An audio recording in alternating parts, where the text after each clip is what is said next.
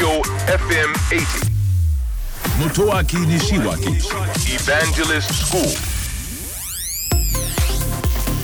エヴァンジェリストの西脇元明です。東京 FM エヴァンジェリストスクール。7月15日放送後のポッドキャストをお届けしたいと思います。IT と金融という意味でフィンテックが大変注目されているんですね。フィンテックってのあるんですよ。でそのフィンテックの中でもですねやはりあの仮想通貨というものと決済。この2つがその注目の、えーまあ2大なんでしょうねキーワードなんですがそのうちの一つである仮想通貨を、えー番組の中では取り扱いをしました。仮想通貨ですから実際のこの世の中には紙幣や貨幣としては流通してないんですね。でではどこにあるかというとインターネット上にあるということですね。ただしこの仮想通貨でインターネットで取引や残高があるというとなんか犯罪の匂いだったり安全性はどうなんだろうとかね。あるいは投資ではなくて投機。つまり100倍になっちゃったりあるいは暴落してしまったりとかね。まあ、そんなリスクを感じるわけなんですけど、えーそれを感じさせないようにあるいはそれが実際に起きないようにインターネット上で非常にこう洗練された仕組みで動いているのがビットコインなんですね。ですからまああの正直申し上げて成功していると思います、えービットコインは今、えー誰でも口座を開設しそしてそこでビットコインを手にし実際の私たちの消費経済の中で扱うことができる。まあ、一番進んでいる仮想通貨だと思うんですね。私も実際にビットコインの残高持ってるんですがあのちょっとやっぱり悪く言えばゲーム感覚なんですけどいい意味で言うとですね金融を勉強できるんですね。例えば朝ログインして自分のそのビットコインの残高いくらぐらいお金あるのかなって見るじゃないですか。で夕方見るとあれ？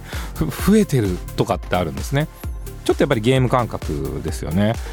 でもなんで増えてるんだろうと追いかけていくとあこれは今ビットコインを欲しがっている人がいてとかね。まあそういう勉強になりますからなぜそれでビットコインが値上がりするのかなとかね。あの経済の勉強にも私はすごくいいんじゃないかなと思っております。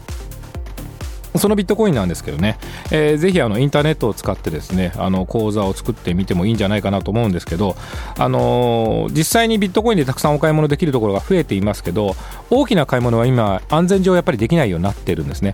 日本の家電ショップでもビットコインで決済ができるお買い物ができるんですけど高額商品は今取り扱うことができません。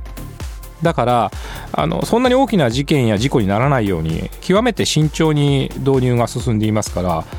あの私はやっぱり経済の勉強にも使っていただいてもいいんじゃないかなと思っています。そしてもう一つはビットコインと並ぶような大きな仮想通貨がまだ出てきてないんですね。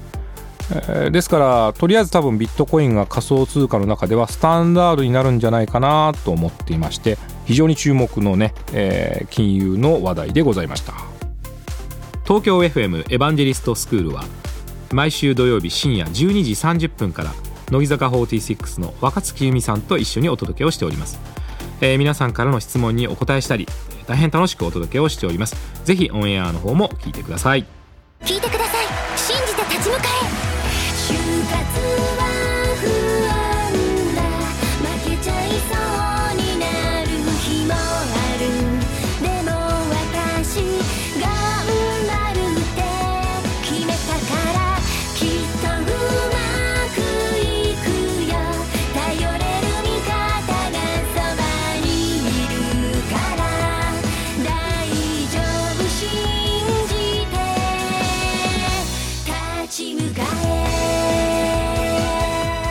就活で使える情報はきっとあなたの自信になる。日本経済新聞電子版。